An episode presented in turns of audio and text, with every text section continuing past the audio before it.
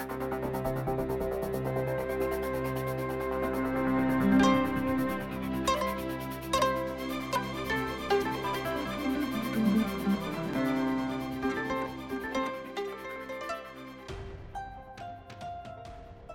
င်္ဂလာပါရှင်ဒို့အတန်ပတ်စင် podcast အစီအစဉ်ကနေကြိုဆိုလိုက်ပါတယ်ကျွန်မကတော့စာနေပါမြမတက်မတော်နဲ့ရခိုင်တက်မတော် AA တို့ဟာ လွန်ခဲ့တဲ့3နှစ်ခရဲကချင်းပြည်နယ်တောင်ပိုင်းပလက်ဝမြို့နယ်ဝန်းကျင်မှာတိုက်ပွဲတွေဖြစ်ပွားခဲ့ပြီးတော့နောက်ဆုံးတစ်ချိန်ကတော့စက်တင်ဘာလအတွင်းမှာစတင်ခဲ့တာဖြစ်ပါတယ်ဒီတစ်ပတ်မှာတော့တိုက်ပွဲတွေကြောင့်မူလနေရာကနေထွက်ပြေးတိမ်းရှောင်နေရတဲ့ထောင်ပေါင်းများစွာသောစစ်ပေးရှောင်ပြည်သူတွေနဲ့နယ်စပ်ဒေသဖြစ်တဲ့အိန္ဒိယကိုမဖြစ်မနေထွက်ပြေးတိမ်းရှောင်ရတဲ့စစ်ဘေးဒုက္ခသည်တွေရင်ဆိုင်နေရတဲ့ရုန်းကန်လှုပ်ရှားမှုအခက်အခဲတွေကိုဒို့အတန်ရဲ့မိဖက်မီဒီယာဖြစ်တဲ့ချင်းဝေါ်မီဒီယာကမေးမြန်းထားပါတယ်။ ဒီဆောင်မကိုချင်းဝေါ်မီဒီယာကစလိုင်းဟွန်တွန်းကီကရေးသားထားတာဖြစ်ပြီးစလိုင်းခုတ်ခုတ်ကတင်ဆက်ပေးမှာဖြစ်ပါတယ်။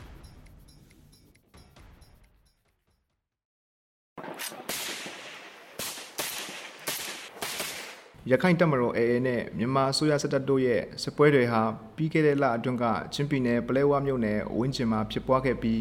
မကြာသေးခင်ကမှရခိုင်ပြည်နယ်ဘူးတောင်ဘက်ကိုရောက်ရှိသွားပါတယ်။ စစ်ပွဲအချိန်ကြာလာတာနဲ့စစ်ပေးရှောင်တွေအနေနဲ့အစားတောက်နဲ့အလူငွေပြက်လက်မှုတွေရှိတဲ့အတွက်နေဆက်နိုင်ငံဖြစ်တဲ့အိန္ဒိယနိုင်ငံကိုအများပြားကထွက်ပြေးသွားကြတယ်လို့စစ်ပေးရှောင်ဒုက္ခသည်များကူညီရေးအဖွဲ့အတွင်းရေးမှူးဦးကျော်အောင်ကပြောပါတယ်။သူတို့ဒီနီးစပ်ရာဒီမျိုး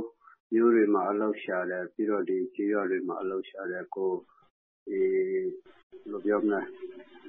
ဟိုကိုရတဲ့ဟာနဲ့ပဲသူတို့ရုပ်ခံနေကြတယ်ဒီဒီ2015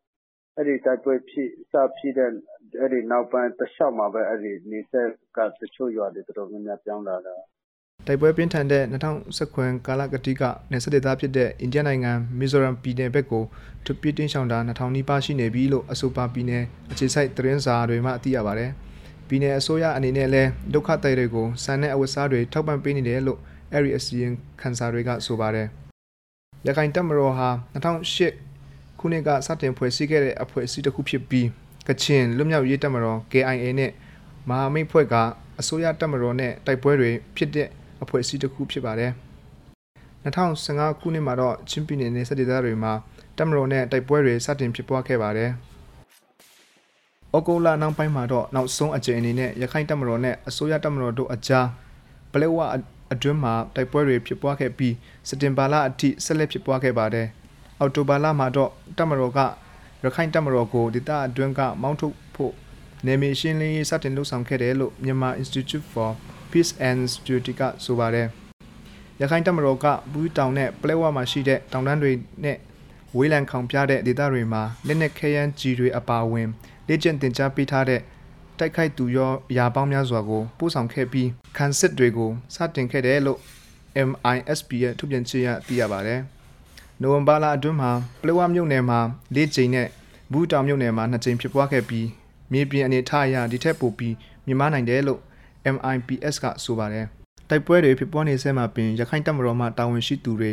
TNLA မှတာဝန်ရှိသူတွေ MNDAA မှတာဝန်ရှိသူတွေဟာအစိုးရအဖွဲ့ဝင်ကိုယ်စားလှယ်တွေနဲ့ပြီးခဲ့တဲ့အလားအတွင်းမှာအပြစ်ခတ်ရစဲရေးဆွေးနွေးခဲ့ကြသလိုလက်ရှိအချိန်မှာလည်းဆက်လက်ဆွေးနွေးနေဆဲဖြစ်ပါတယ်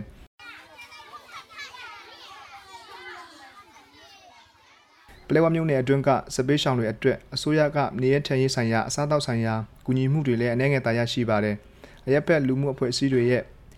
တွားရောက်ကူညီဖို့ဆိုရင်လည်းအစစ်စစ်ခံရတာများတဲ့အတွက်အရက်ဖက်လူမှုအဖွဲ့အစည်းတွေရဲ့အကူအညီရယူနိုင်ဖို့လည်းဒုက္ခသည်တွေအတွက်ခက်ခဲနေပါတယ်။အခုဆိုရင်ဆောင်းရတီကလာရောက်နေပြီဖြစ်တဲ့အတွက်အစားတောက်အခက်ခဲအပြင်အဝတ်စားလိုအပ်ချက်တွေဆောင်းလိုအပ်ချက်တွေလည်းရှိနေတယ်လို့အမီမဖော်လို့စပေးတင်းချောင်သူတဦးကပြောပါတယ်။ အခုလိုစပေးချောင်တွေအတွက်အနေနဲ့အခက်ခဲပေါင်းစုံကြုံရပေမဲ့လည်းအစိုးရကအခုထိတိတာထင်ရှားတဲ့အကူအညီမှုတွေမဆောင်ရွက်တာဟာတမင်တကာလက်လူရှုတာဖြစ်တယ်လို့ချင်းတွတ်တဲ့ရေးပါတီအတွင်းရေးမှူးဖြစ်သူဦးစောမြတ်ကဝေဖန်လိုက်ပါတယ်အဲ့ဒီဟာကအစိုးရဘက်ကတည်းကအတိမမပြုရှင်တယ်လို့ခံစားရတယ်အဲ့ဒီဒုက္ခတွေနဲ့ပတ်သက်ပြီးတော့လေအစိုးရဘက်ကအတိမပြုလို့ချင်းသူတို့ရဲ့နေရာထိုင်ခင်းတို့စားရေးတောက်ရေးတို့ကိုနောက်ပြီးတော့ကျန်နေရာချထားတဲ့ပြည်နယ်မှာချထားမယ် အင်ရတွေဘယ်လိုစီစဉ်နေမယ်အဲ့အဲ့ဒီဟာလေးတွေထွက်လာရမှာချင်းပြည်နယ်အစိုးရအဖွဲ့ရဲ့ပြောရေးဆိုခွင့်ရှိသူစီပင်ဝင်ကြီးဦးစိုးထက်ကတော့အစိုးရအနေနဲ့ပလက်ဝဘက်ကစပေးရှောင်ပြည်သူတွေအတွက်တက်နိုင်တဲ့လောက်ကူညီထောက်ပံ့မှုတွေလည်းလုပ်ပေးနေတယ်လို့ကာကွယ်ပြောကြားပါတယ်။အဲပလက်ဝစပေးရှောင်ကတော့ကျွန်တော်တို့ဒီဘက်ကလူမှုရေးဆိုင်ဘက်ကနေဟိုတောက်ချောက်ထောက်ပံ့နေပါတယ်ခင်ဗျအဲ့ဒီတော့မှတော့ဟိုလူတွေကတင်သမျှအားလုံးကိုတော့ထောက်ပံ့နေတယ်ဟိုလွတ်သွားတော့မရှိတော့ဘူးခင်ဗျရက်ကွက်ဟို ကြေးပါအုပ်စု အဲ့ဒီဟာတည်ကြတဲ့ပုံမှာဆွေအုပ်ကနေပြီးတော့ ချက်ချက်တင် ချက်ချက်တင်လို့ချက်ချက်ထောက်ပံ့ပေးတယ် အဲ့အဲ့ဒီကတော့လွယ်လွယ်ဆရာတော့ မရှိဘူးခင်ဗျ တောက်ချောက်လက်ရှိပိုင်းကလည်းလို့ပဲ ထောက်ပံ့ပါတယ် တိုက်ခိုက်မှုတွေက ဆက်လက်တည်ရှိနေတဲ့အတွက် ဒုက္ခသည်တွေ နေရပြန်ဖို့တော့ မဖြစ်နိုင်သေးဘူးလို့ သူက ဆက်ပြောပါတယ် ပလေဝမြို့နယ်စပေးရှောင်ကူညီရေးအဖွဲ့ အတွင်းရေးမှူး ဦးကျော်ကျော်ကတော့ အစိုးရအနေနဲ့စပေးရှောင်တွေကို အစာပိုင်းမှာသာ ကူညီတာဖြစ်ပြီး နောက်ပိုင်း ကူညီမှုမရှိတော့ဘူးလို့ ပြောပါတယ်အ ခုလိုစစ်ပွဲတွေဖြစ်ပွားနေချိန်တွင်းမှာဒေသခံတွေကိုချင်းချောက်မှုတွေနဲ့ပေါ်တာဆွဲခံရမှုတွေကိုရခိုင်တပ်မတော်နဲ့အစိုးရတပ်မတော်တို့ကပြုလုပ်နေတယ်လို့ဒေသခံတွေကဆိုပါတယ်အဲ့ဒီအခြေအနေနဲ့ပတ်သက်ပြီးနှစ်ဖက်အဖွဲ့အစည်းတွေရဲ့တာဝန်ရှိသူတွေကိုမေးမြန်းပေမဲ့လည်းမေးမြန်းခွင့်မရရှိခဲ့ပါဘူးချင်းပြည်နယ်အစိုးရကတော့ပြီးခဲ့တဲ့အနှစ်အတွင်းမှာဖြစ်ပွားခဲ့တဲ့တိုက်ပွဲတွေကြောင့်နေရဆွေးကွာထွက်ပြေးသူ1332ဦးရှိတယ်လို့ခမန်းပြောဆိုထားပေမဲ့လည်းချင်းလူအခွင့်အရေးအဖွဲ့ရဲ့အစီရင်ခံစာမှာတော့အိန္ဒိယနိုင်ငံဖက် ထွက်ပြေးတဲ့ဒုက္ခသည်အပါအဝင်စုစုပေါင်းဒုက္ခသည်6000ကျော်ရှိတယ်လို့ဖော်ပြထားပါတယ်။စပေးရှောင်သားသမီး6ဦးရဲ့ဖခင်ဖြစ်သူရချောင်းရွာသားဦးဝင့်ထိန်ဟာလည်းမိုင်းထိမှန်ခဲ့တဲ့ကြောင့်မျက်နှာပစ္စည်းတန်ရာဘယ်ဖက်လက်ချောင်းမြတ်တန်ရာရာချေတလုံးပေါင်ရင်းထိတန်ရာတွားအပေါ်အောက်ကျိုးတန်ရာရရှိပြီးယနေ့အထိစစ်တွေစေယုံမှာစေကုသမှုခံယူလက်ရှိနေပါတယ်။သူဟာအစားတောက်ပြက်လက်လာမှုကြောင့်အောက်တိုဘာလ29ရက်နေ့ကဒေါ်တယ်ဟင်းရှာထွေရမှမိုင်းနင်းမိခဲ့တာလည်းဖြစ်ပါတယ်။ရခိုင်တပ်မတော်က အဲ့ဒီဒေသတွေမှာအင်အားပိုကြီးလာဖို့စူးစမ်းနေတယ်လို့တပ်မတော်ကလည်းသူတို့ကိုဖယ်ထုတ်ဖို့အတွက်ကျပန်းနေတဲ့အတွက်စပေးရှောင်ပီသူတွေကတော့ရင်ဆိုင်နေရတဲ့အခက်အခဲတွေကိုအချိန်အနည်းငယ်ကြာဆက်လက်ရင်ဆိုင်နေရအောင်မဲလို့ထင်ပါတယ်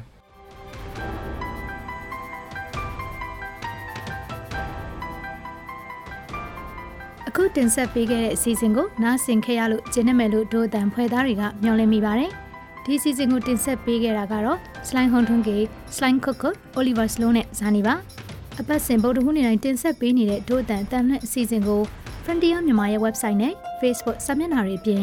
ဒို့အတန်ရဲ့ Facebook စာမျက်နှာ SoundCloud, YouTube, iTunes တို့ကနေလည်းဝင်ရောက်နားဆင်နိုင်မှာဖြစ်ပြီးသောတာရှင်တွေရဲ့အမည်တွေကိုလည်းပါဝင်ရေးသားနိုင်ပါတယ်။ဒီစီစဉ်ကိုမြန်မာနိုင်ငံဆိုင်ရာနယ်သာလန်တန်ယုံကဗန်မိုးကူညီထားပြီး Frontier မြန်မာနဲ့ Foundation Hero တဲတို့ကပူးပေါင်းတင်ဆက်တာဖြစ်ပါတယ်။ နောက်တစ်ပတ်ဒီမှာလဲစောင့်မျှော်နားဆင်ကြဖို့ဖိတ်ခေါ်ချင်ပါတယ်။တို့အတန်စီစဉ်ကိုနားဆင်ပြီးတဲ့အတွက်ကျေးဇူးထူးတင်ရှိပါတယ်။မင်္ဂလာရှိသောနေ့လေးဖြစ်ပါစေရှင်။